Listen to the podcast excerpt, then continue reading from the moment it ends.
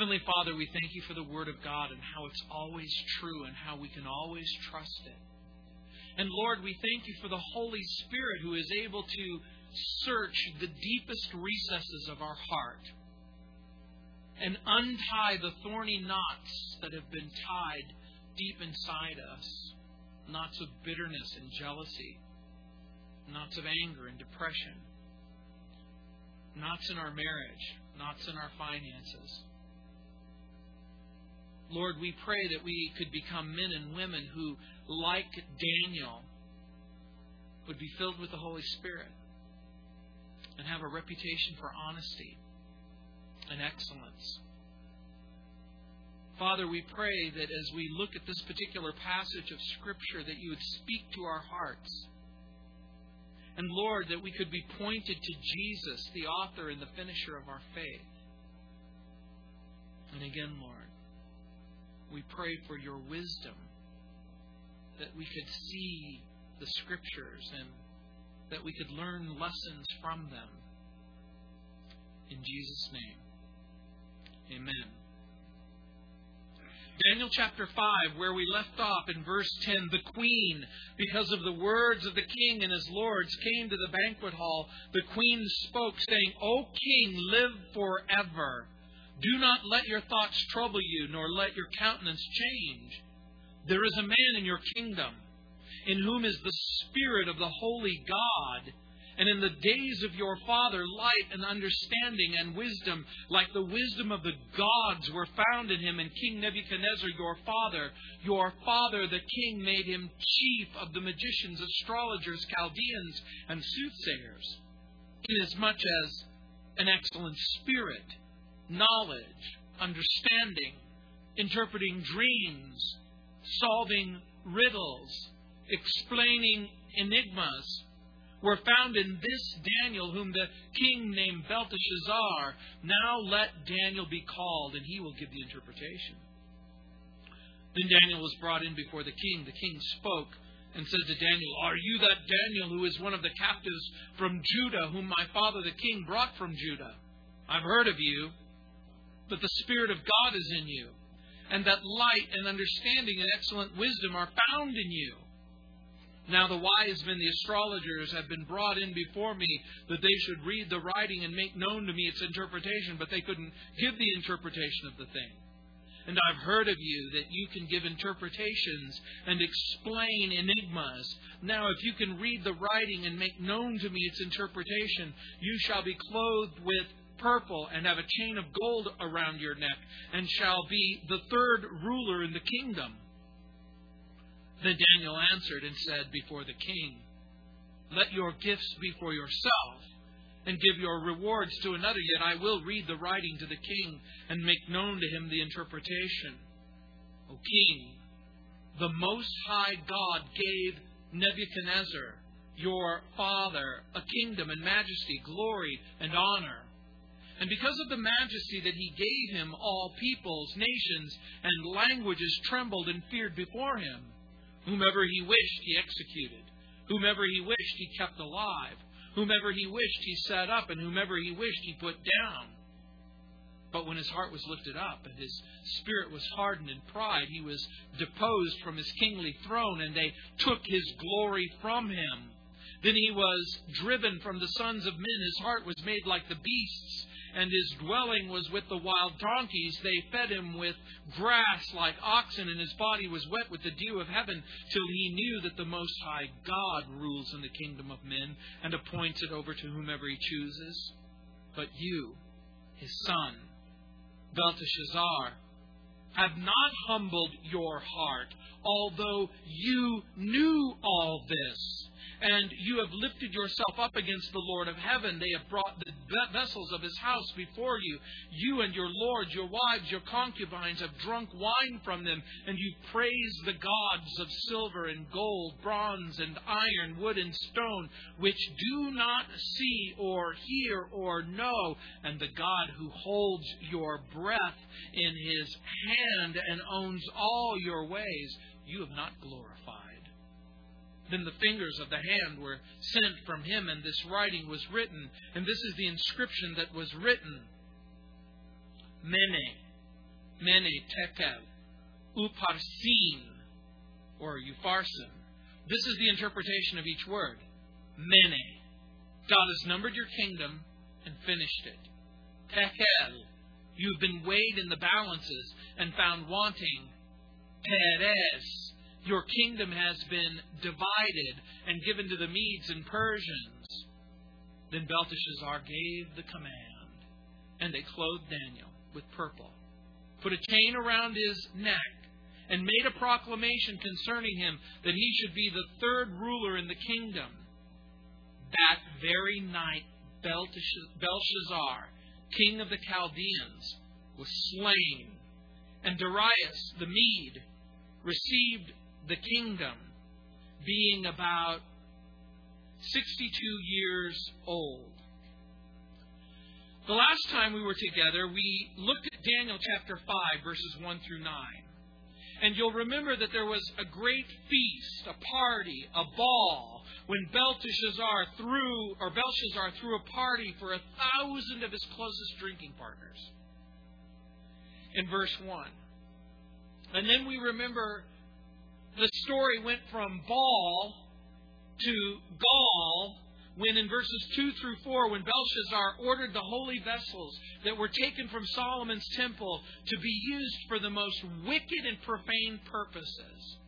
Now, the wine isn't going to taste any different whether it's from a holy vessel or a or an unholy vessel, but they didn't mind because they wanted to mock God.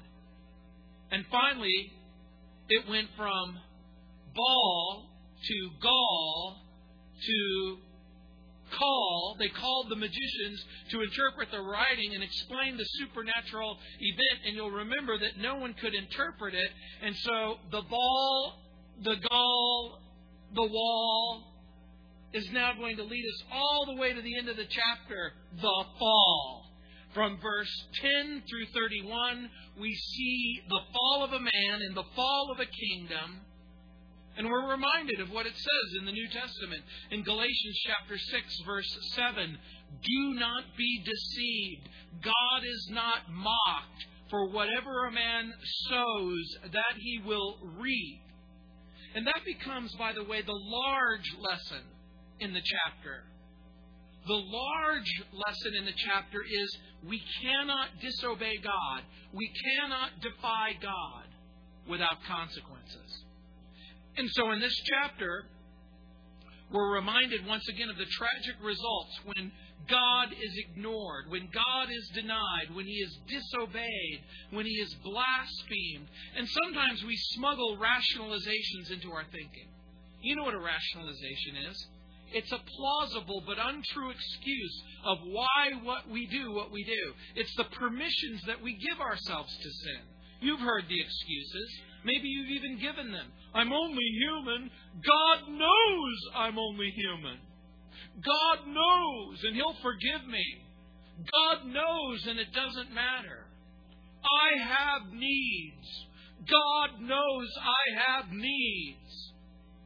You know, with the invention of digital weighing devices, some of us have forgotten what scales look like. I grew up in a world where you used scales. You remember what a scale is. In ancient days, people would weigh grain and gold, and they would put a fixed weight on one side and then the product on the other. And the Bible encourages the use of honest scales.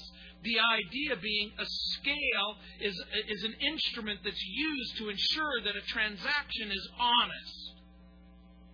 We tell children, maybe you have, two scoops of ice cream. Now remember what the children do. Well, how big is a scoop? And it all depends on what you use. Do you use the ice cream scooper or do you use the shovel outside? I mean, a shovel is a scoop. Has anyone ever said to you, I hate getting on the scales? I hate it. I hate getting on the scales. You know what we really hate is what the scale is saying to us. We don't hate getting on the scale. We, we hate the information that the scale is telling us. You have a weight problem.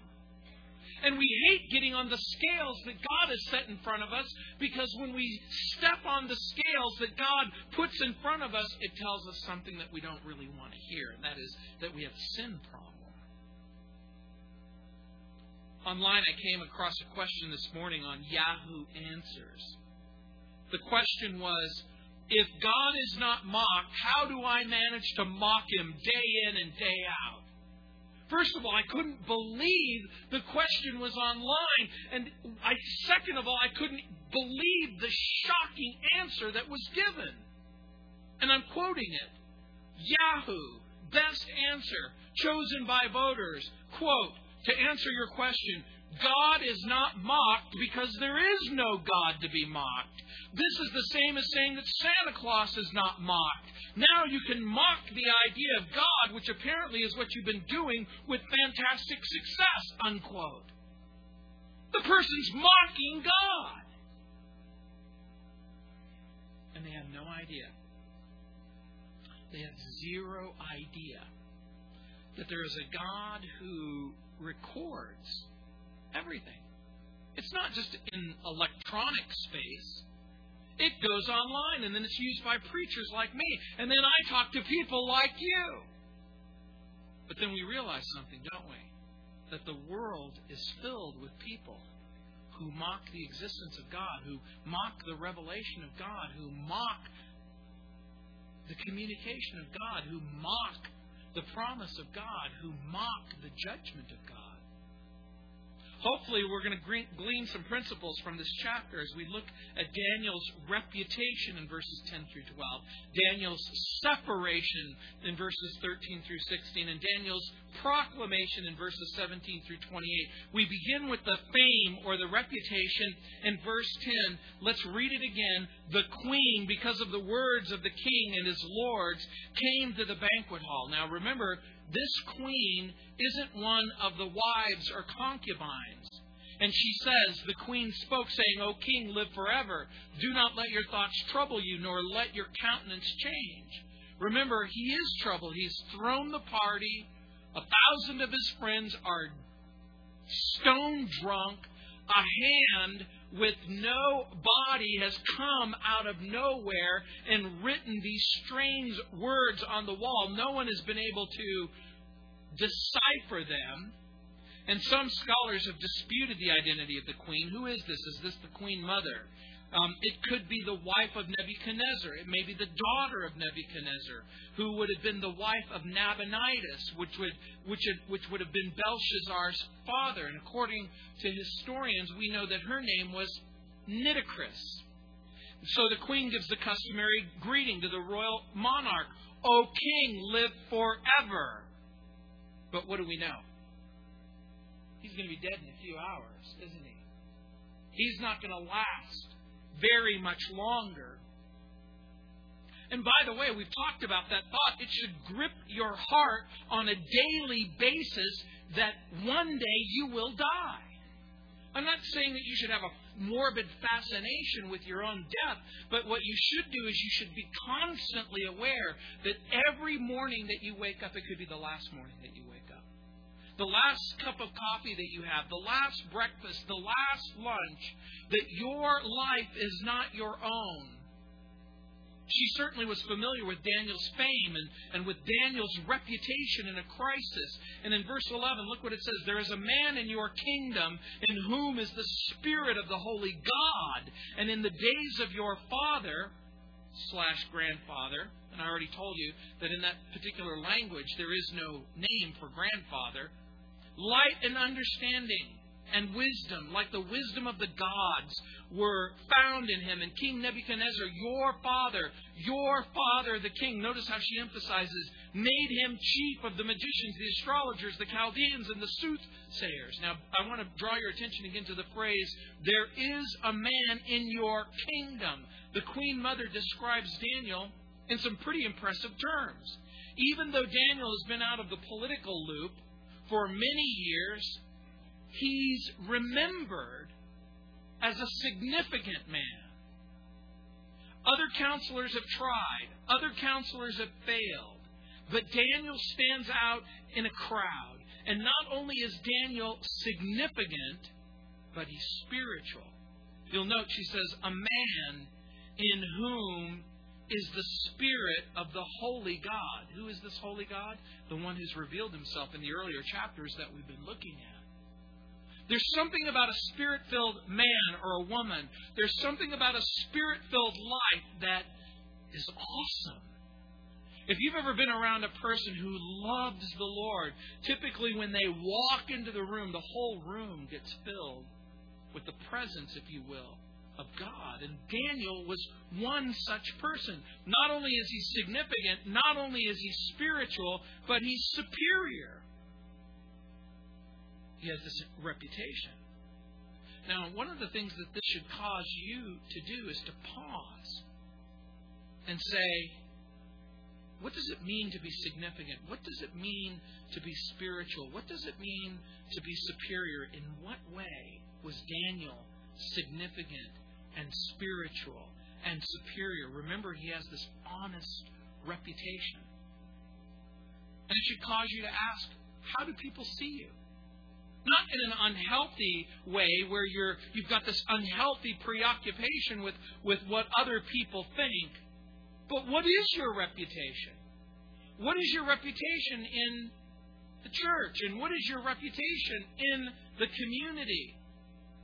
And look at how she remembers Daniel in verse 12. Inasmuch as an excellent spirit, knowledge, understanding, interpreting dreams, solving riddles, explaining enigmas were found in this Daniel, whom the king named Belteshazzar. Now let Daniel be called, and he'll give the interpretation. Now, I, I like this when she says, inasmuch as an excellent spirit. The phrase is fascinating in the original language. The phrase means a man of surpassing ability. Isn't that interesting? In other words, whoever this guy is and whatever he is, he's the person who stands head and shoulders above everyone else. Daniel is sort of the teacher's teacher. He is the master of the wise man. He stands head and shoulders, and the queen mother remembers Daniel not just as a significant man, and not just as a spiritual man, and not just as a superior man, but a sensible man. A man who understood things. Look what it says full of knowledge understanding, the ability to understand and interpret dreams, solves difficult problems. You understand what she's saying? This Daniel has skills. This is a man who's devoted to wisdom and, and discernment. He has the ability to interpret dreams, resolve problems, solve conflicts. Daniel was in the business of dissolving doubts, solving the heart gripping problems. And I love the way that it puts it because when it says solving riddles and explaining enigmas, again in the original language, you know what? The, the, the, the picture that is given is this is a person who has the ability to untie knots where it doesn't seem like they can be untied. Did you ever play a game when you were a kid? Of, you would tie knots into the most incredible different ways and, and then challenge each other to un, untie them. But the kind of knots that, that the text is talking about is the kind of knots that, believe it or not, each and every one of you are familiar with. The hopeless knot of your marriage, the the, the horrible, terrible circumstances of your of your economic circumstances. You may be, be in a knot because you have depression or you have bitterness or you have resentment, you have pain and sorrow, and your life is tied up in knots, and you're constantly looking for someone who can untie the knot of your life and your problems. Daniel was the person who was so devoted to wisdom and discernment. But again, you'll notice something that he is the person that they go to last. Daniel had the ability to go right to the heart of an issue, to, to go right to the heart of a problem and figure it out. And that becomes part of the point that you want to make in this particular passage of Scripture. Christian, Christian, Daniel could untie knots, but Christian, remember, you're the one with the answers. The world doesn't have the answers to the problem of pain and the problem of suffering. The world doesn't have the answer to the problem of sin and suffering. The, the world doesn't have the problem to your deepest, darkest fears and depression. They may say they do. They may say that they can solve your problems with drug treatment and therapeutic intervention. But, Christian, you're the one with the answer. And the reason why you're the one with the answer, the reason why you have the ability to speak to the pain and speak to the problem and speak to the plague of this generation is because you've experienced grace and mercy and forgiveness and hope in the person of Jesus Christ. I, I got to tell you something. I've spent my whole life, even before I was a Christian, dealing with people's problems, dealing with people's pain. I grew up in a world where my mother divorced my father when I was three years old. My mother was, became pregnant with me when she was 15 years old and had me when she was 16 years old. My mother proceeded to have three additional failed relationships, which produced four more children, and before she was 22 years old, she had five children. And I grew up in a world without a father. I grew up in the world where I became the parent. And when you live in a world where you make your own rules, guess what? Sometimes you give yourself permissions that, that a young child shouldn't be able to have. And the truth is that when you live in a world of pain and sorrow and sin and suffering, almost every single problem can be traced to sin and rebellion and disobedience and a failure to follow God's plan and purpose for your life. Don't be alarmed that the world rarely comes to you for answers. Don't be alarmed that the people of God and the Word of God are ignored. Because guess what?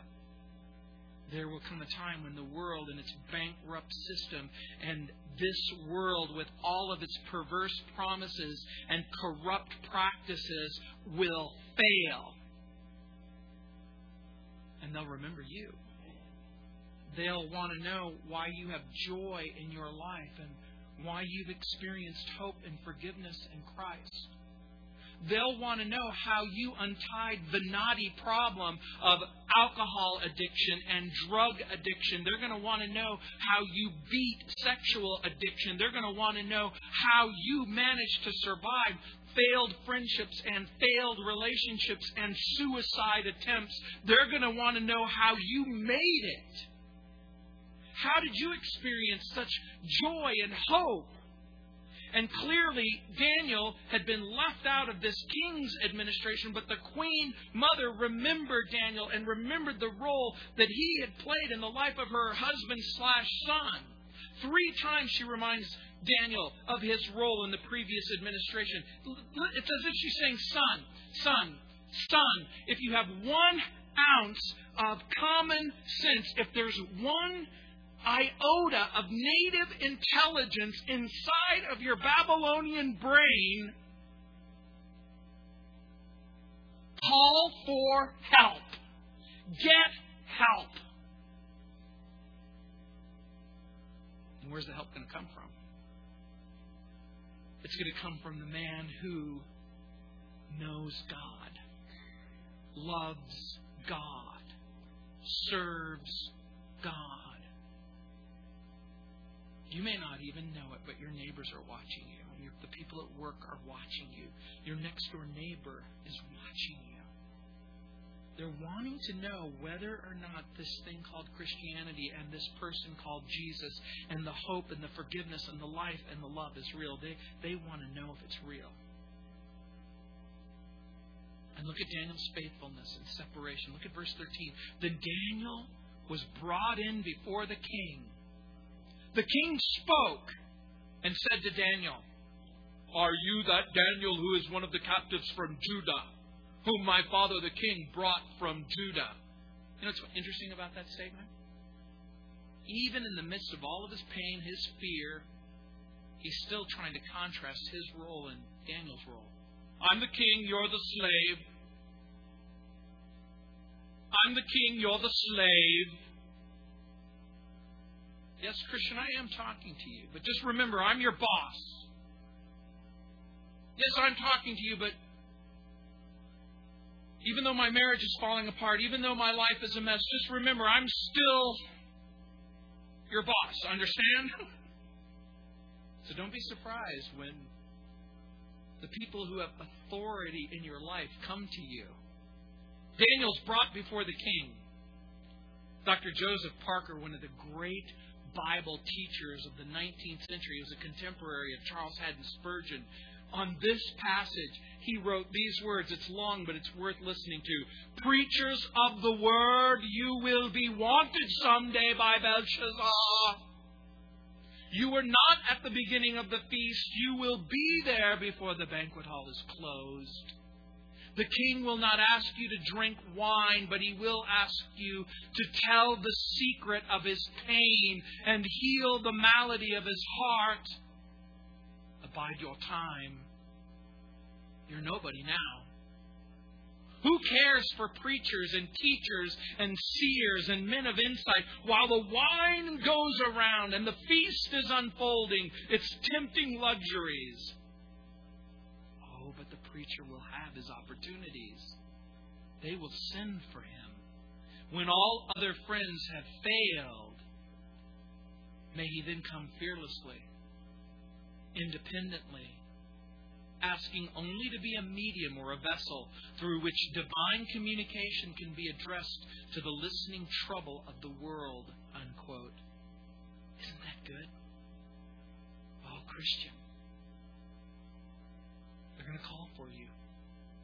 Maybe not today. Maybe not tomorrow.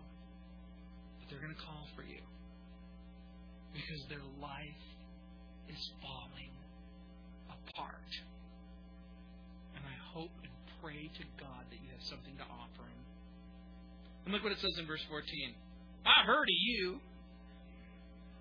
I love that. It reminds me of the scene in Tombstone where Curly Bill is hearing about Wyatt Earp for the first time. I'm Wyatt Earp, Texas law, or Kansas lawman. I heard of you. I've heard of you that the Spirit of God is in you, and that light and understanding and excellent wisdom are found in you. Christian, I've heard of you. I, I, I heard that you were a person who goes to church.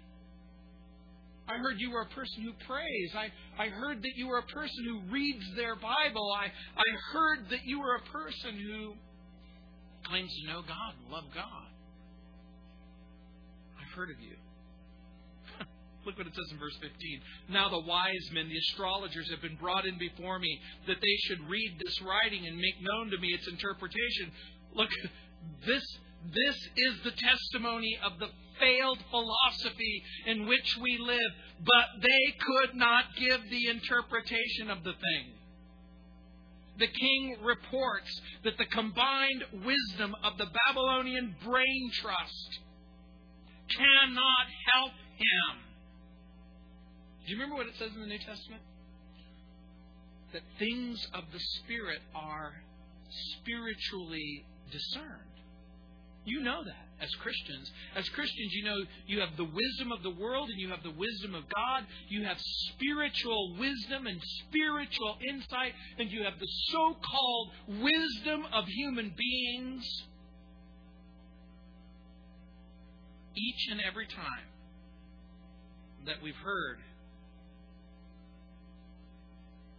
about the magicians and the wise men of Babylon, each and every time they failed, the king promises to reward Daniel with the things that motivate people in this world. I'll give you position. I'll give you power. I'll give you possession. Is that what motivates Christians? Power, position, possession. It's interesting, Daniel's response. And, and in verse 16 it says, And I've heard of you, that you can give interpretations and explain enigmas. That's riddles, by the way. That's problems that seem unsolvable, irreconcilable. The reason why I even remind you of that is because there will come someone who will come to you in the not too distant future and they'll tell you that they have a problem that no one can solve. They have a marriage that no one can deal with. They have a son or a daughter who's hopelessly and helplessly involved in a circumstance that there doesn't seem to be any way out of.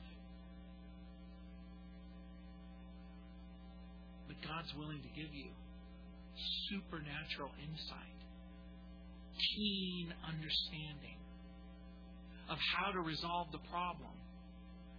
And look what he says. Now, if you can read the writing and make it known to me its interpretation, you shall be clothed with purple, have a, a Mr. T starter set. And you will be named the third ruler in the kingdom. And look at Daniel's response the fall and the future of Babylon. Then Daniel answered and said before the king, Let your gifts be for yourself, and give your rewards to another. Yet I will read the writing to the king and make known to him the interpretation. After Daniel's call, he purposes to read the scroll. The first thing Daniel does is he refuses the king's gift Belshazzar promised gifts, but Daniel doesn't want any part of the gifts. I want to remind you that in our study in the book of Daniel, it would seem that he had a great deal of respect for the earlier king, Nebuchadnezzar, but he rejects Belshazzar. There's a series in the Bible that, that, that indicates this same principle, many years earlier, Abraham rejected the offer of gifts before the king of Sodom. Many of you remember the story how Lot was taken prisoner, and Abraham put together a team, and they went and they rescued Lot. And the king offered to reward Abraham. And in Genesis chapter 14, it says, I have raised my hand to the Lord God Most High, the possessor of heaven and earth, that I will take nothing from a thread to a sandal strap, that I will take anything that is yours, lest you should say, I made Abraham rich. You'll remember Elijah when he was dealing with Naaman, the, the leper. He offered him unimaginable wealth. But Elijah refused it. You know what the New Testament says? Freely you've received. Freely give. Will you charge people for hope? Will you ask for money in telling them the gospel of Jesus Christ? Will you charge them to look to God and biblical principles to solve the problems in their marriage and solve the problems in their home, I think that's a bad idea. And look what it says in verse 18. O king, the Most High God gave Nebuchadnezzar your father a kingdom and majesty, glory, and honor. Verse 19 and because of the majesty that he gave him, all people, nation, language trembled, feared before him. Whomever he wished, he executed. Whomever he wished, he kept alive. Whomever he wished, he set up. Whomever he wished, he put down. Daniel is reminding Belshazzar that his father slash grandfather was a man who could do what he want when he wanted it under whatever circumstances he wanted. In verse 20 but when his heart was lifted up and his spirit was hardened in pride he was deposed from his kingly throne and they took his glory from him. Who's they? Remember the watchers in the earlier chapter angelic beings who are watching human beings in their pride and their folly. The counsel of God took away his sanity. And in verse 21 it says, Then he was driven from the sons of men. His heart was made like beasts, and his dwelling was with the wild donkeys. They fed him with grass like oxen, and his body was wet with the dew of heaven. I've already told you what that means. It means he was naked. Because he was insane, he didn't have enough presence of mind to even put clothes on.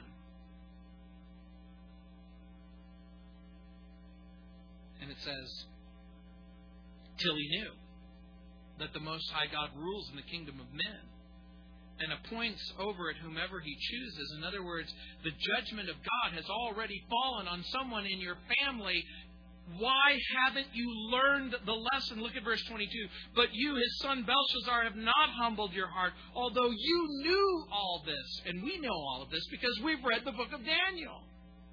He's repeating the chapters that we've already gone through. These are lessons that we've already heard about and should have already learned. But you've lifted yourself up against the Lord of heaven.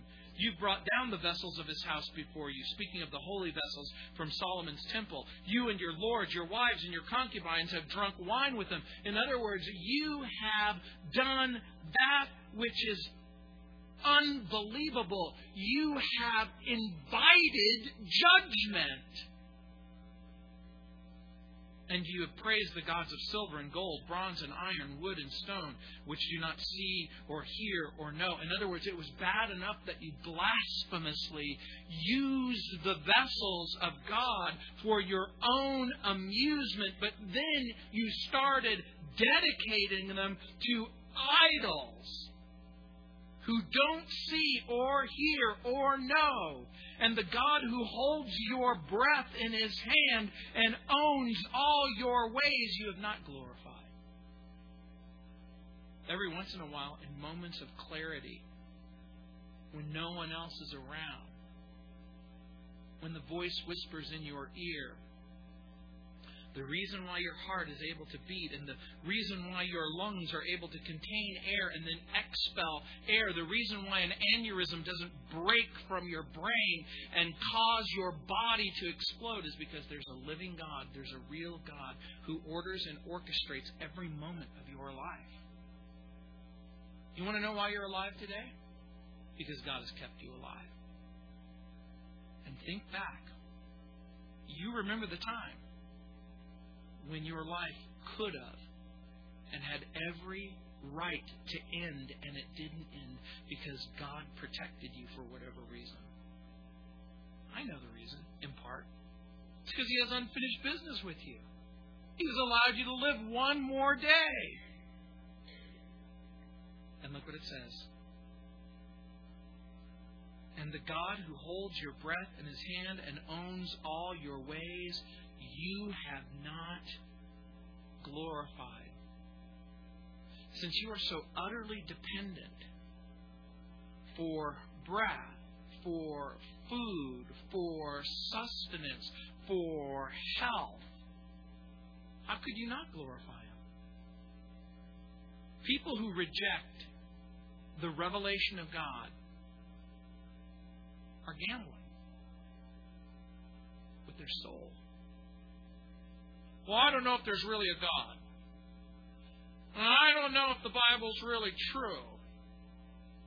How can we be sure that Jesus really is who he says he is? That means you come here on Sunday morning and listen to the series on John. I want you to note just a couple of things. Daniel begins by reviewing the history and heritage of Belshazzar. You should have known better. God has re- revealed himself in your past you should have known better. And again, for some of you, you have a godly heritage. You have a mother, you have a father, you have you have family members who honored God. You should have remembered.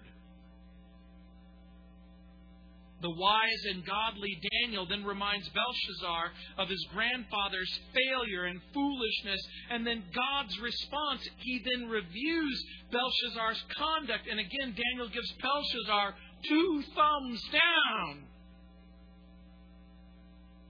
How could you not know this? And then the last thing Daniel does is he rebukes the king's sin.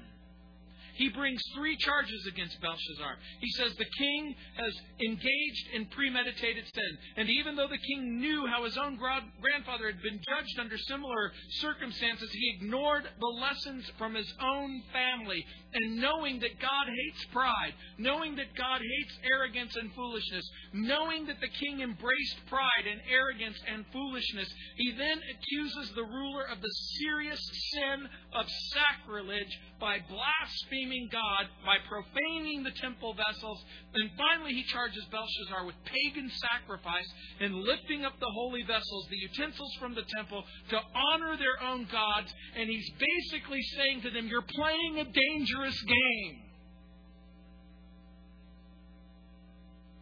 And people hate it. They hate it.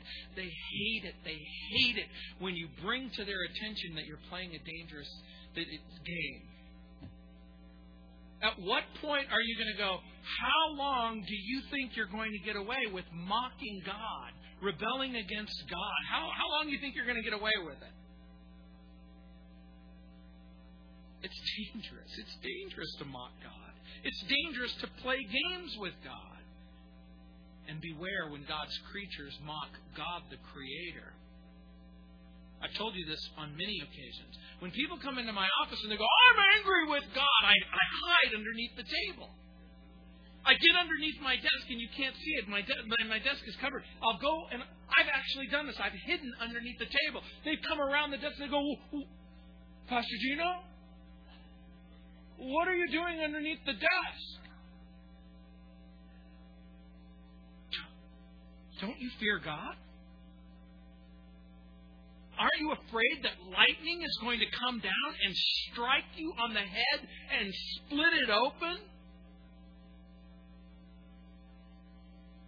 No. Ooh, this is a dangerous game you're playing, playing games with God. And this isn't Daniel before Belshazzar. This is Belshazzar before Daniel. Like Felix in the New Testament before Paul, like Pilate before Jesus. You have the king and you have the subject, you have the governor and you have the citizen, and the roles are reversed. The crushing presence of the truth enlarges the prophet and engulfs the willful king. One writer put it this way, and I quote Transfer yourself into the royal banquet hall and listen. There stands the tall and reverent prophet. He has not a word of sympathy for the king in his guilty alarm. His voice, his brow, his words, his composed manner and solemnity are all in deep accord with the spirit who has traced those letters, and with the awful sentence in them, he knew he was about to utter the last words the royal sinner would ever hear in this world. Unquote. Isn't that good? Daniel is speaking,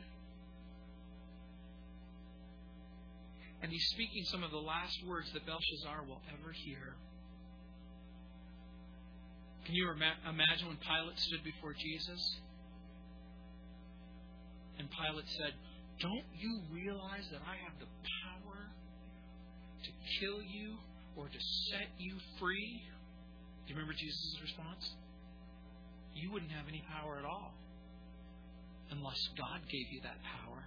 And the New Testament says something very interesting. It says, From that moment on, Pilate tried to find a way to release him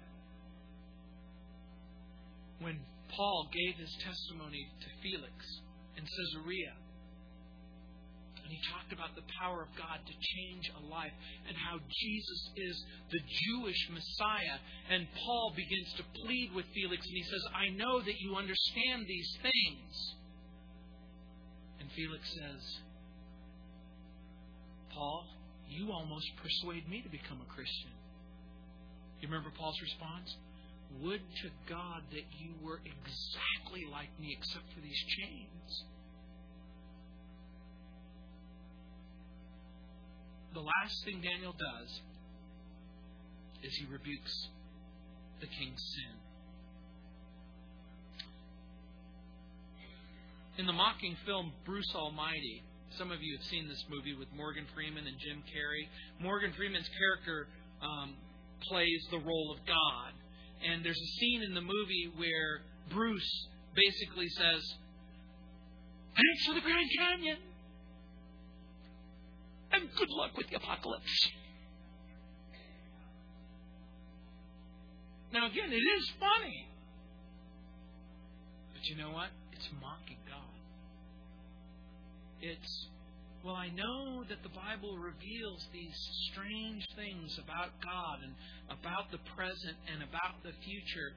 And we live in a world that longs to mock God. And I suspect that Daniel was sickened by the presence of the wickedness.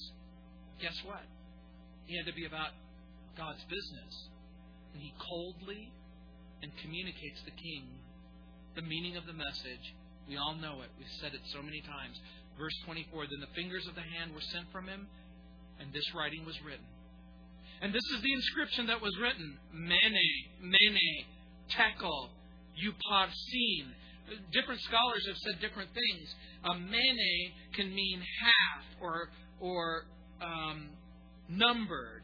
Um, Daniel verse 26, this is the interpretation of each word. Mene, God has numbered your kingdom and finished it. So what's the message? God has numbered your kingdom and will finish it. Moses said in Psalm 90, verse 12, so teach us to number our days that we may apply our hearts to wisdom. It's in the book of Psalms, but it was Daniel's way of saying to the king, guess what? Each and every person is appointed a certain number of days, a certain number of weeks, a certain number of years, and there will come a day that your day is up. And for this man, it's that day. Where are you, Egypt? Where are you, Greece? Where are you, Rome? Where are you, Babylon? Where are you, Tyre? Where are you, Sodom? You know what all of those failed kingdoms have in common? They all defied God, and each had a number. And every single person who defies God, who rebels against God, who resists God, here's the message of the Bible God has your number. And look at verse 27 Tekel. It means weighed. And he says, You've been weighed in the balance and you've been found wanting. Do any of you love math? Is there any mathematicians in here? At least one, couple, two, three, a few mathematicians. For those of you who love math, the world is based on numbers.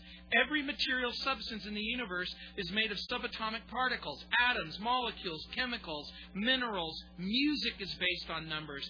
Each of our lives, according to the Bible, has a numeric value. Do you realize the Bible teaches that each, just like the hairs on your head, are numbered? So is every moment that you're going to spend on the planet Earth God was saying to the selfish king, Not only do I have your number, but your number is up. You're weighed in the balance and fall short. Now, this is interesting because we all fall short. We've all fallen short of the glory of God. Found wanting, do you know what it means? In the original language, it means you're a little light.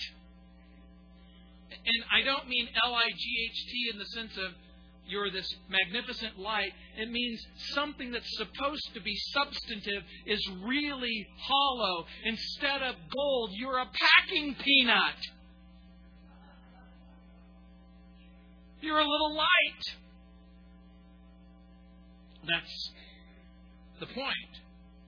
It means you're less than the weight expected. Belshazzar's moral and spiritual circumstances didn't weigh enough.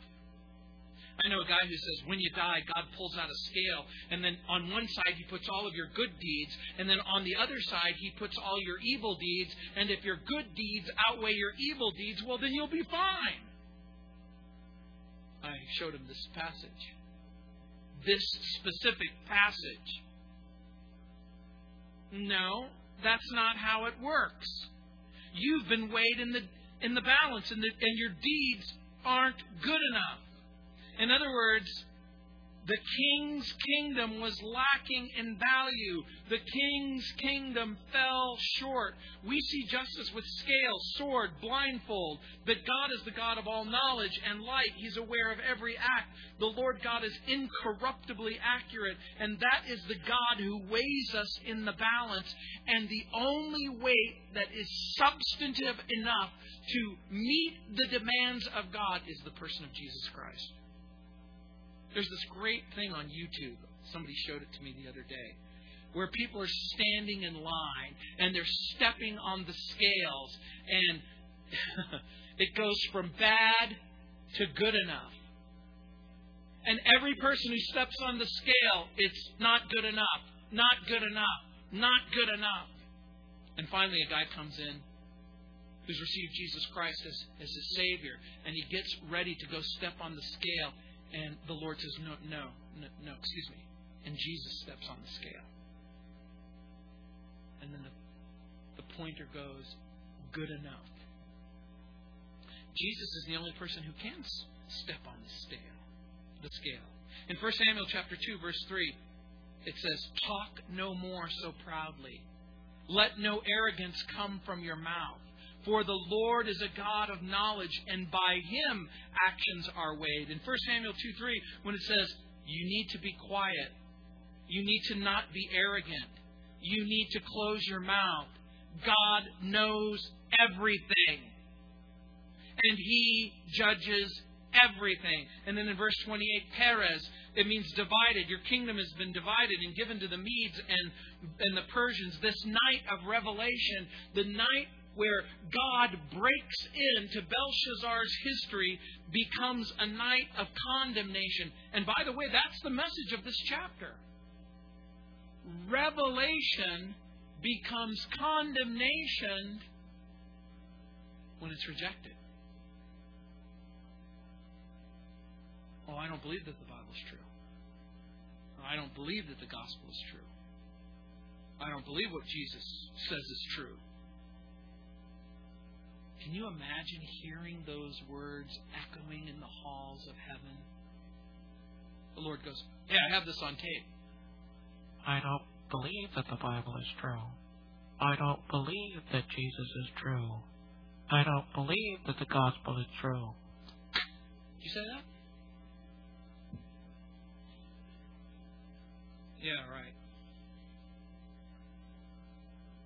In verse 29, the Belshazzar gave the command, and they clothed Daniel with purple and put a chain of gold around his neck, the Mr. T. Starter said, made a proclamation concerning him that he should be the third ruler in the kingdom. And I've already explained to you why that is. His father, Nabonidus, is outside of the city, and he's the co regent of the kingdom.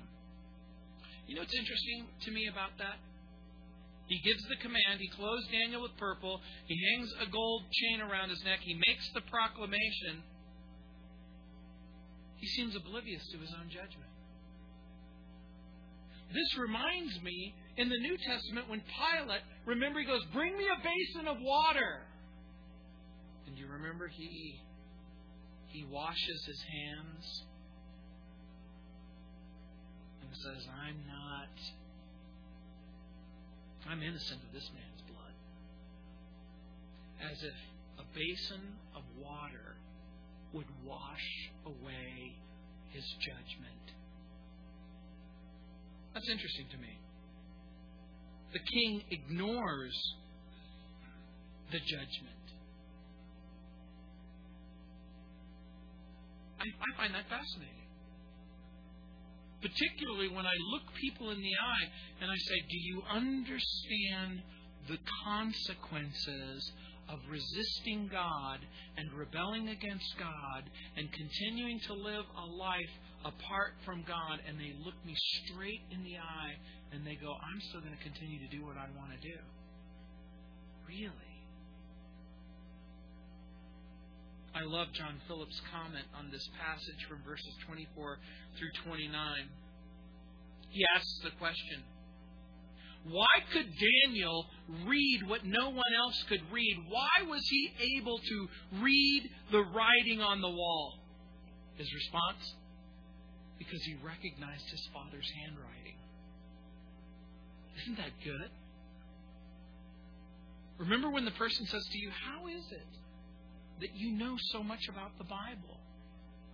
How is it that you can open up the Bible and turn to the passages and give the promises and talk about the biblical principles and point people to Jesus and remind them of His great love and His willingness to forgive and His willingness to restore? Because it's, it's written in our Heavenly Father's handwriting, isn't it? The whole Bible is written in such a way that we're supposed to understand it. It's not supposed to be an enigma and a riddle. Are there difficult things in the Bible? Yes, there are. But I got to tell you, the most important things are simple, so simple that a child should be able to understand it. And in verse 30, look what it says that very night Belshazzar, king of the Chaldeans, was slain and Darius the Mede received the kingdom, being about 62 years old. Herodotus, Xenophon, many ancient historians write in great detail how the city fell that night. I won't bore you with the details. It's a matter of historical record. On the 16th day of Tishri, in 539 BC, that's October 11th or October 12th, Babylon fell.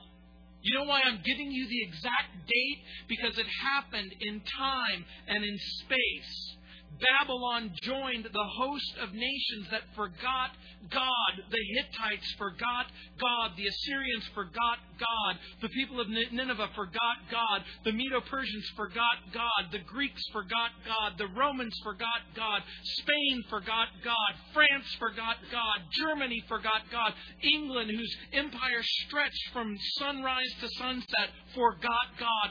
Austria forgot God. You know what all of those have in common? They all had positions of power and significance, and then they forgot God.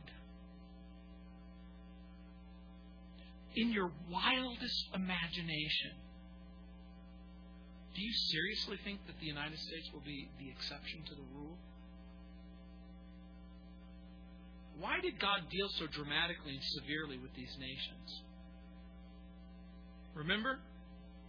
Promiscuity among the leaders profanity against God, the true and the living God, persistent, perverse commitment to pleasure, presumption by military leaders, plain old fashioned pride. These were the sins that killed the Babylonian Empire and killed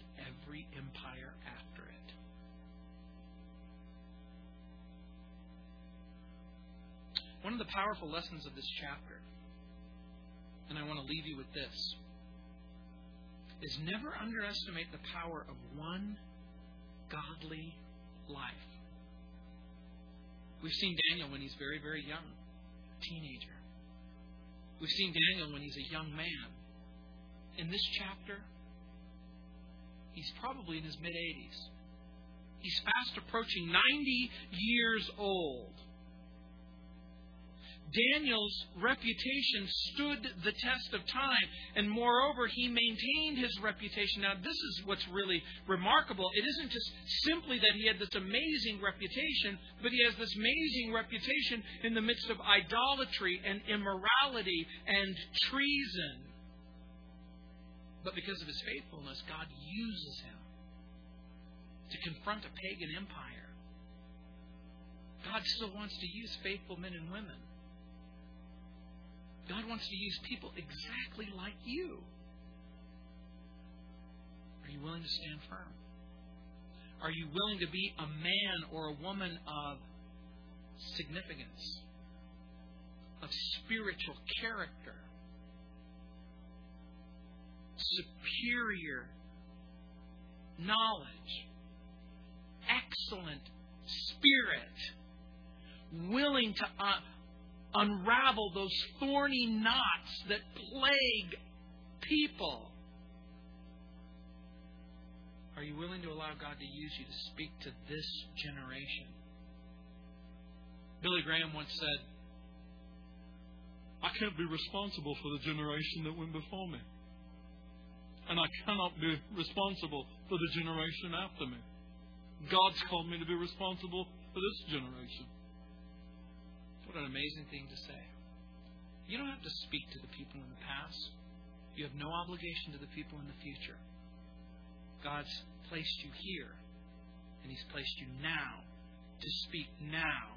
He Daniel lived a life of significance, of spirit filled obedience, of superior character, sensible practices, skillful understanding. And you know what he refused to do? He refused to sell his soul, and he refused to merchandise his gifts. Let me ask you a question. How many of you can honestly say that there is a man, there is a woman in your life, and their godly character and their godly example made a difference in your life? I can. Do yourself a favor this week. Tell them. Send a note to them. If you can. Say, you know what? You made a difference in my life your presence, your character, your commitment, your spirit filled obedience, your sensible practices, your skillful understanding made my life better. Trust me, he or she is going to need the encouragement this week. Let's pray. Heavenly Father, Lord, we pray that that we would learn the lesson of a life, of one godly life lived for Jesus. Lord, I remember the statement of D.L. Moody, who, who, on hearing a preacher, said that the world is yet to see one man or one woman who who has lived a life yielded fully, completely, specifically, unashamedly to the lordship of Jesus Christ. And D.L. Moody, in his in his autobiography, wrote, I, I, I prayed a prayer under my breath. I prayed, I want to be that man. And Lord, what an amazing contribution he made to the kingdom of God and the body of Christ. Lord, I pray that there are men and women who are hearing my voice and and they would pray that prayer under their breath Lord, I want to be that godly man. I want to be that godly woman. I want to live my life in significance to Jesus, in spirit filled obedience, with a, with a spirit filled character, with sensible practices, with skillful understanding based on what the Bible says. I want to be a man or a woman used by Jesus to make a difference in the life of men and women. And Lord, I pray for each person who's here. I pray that that would be their prayer, that they would not be content to live a life of mediocrity. Lord, I pray that they would dare to be a Daniel. In Jesus' name. Amen. Let's stand.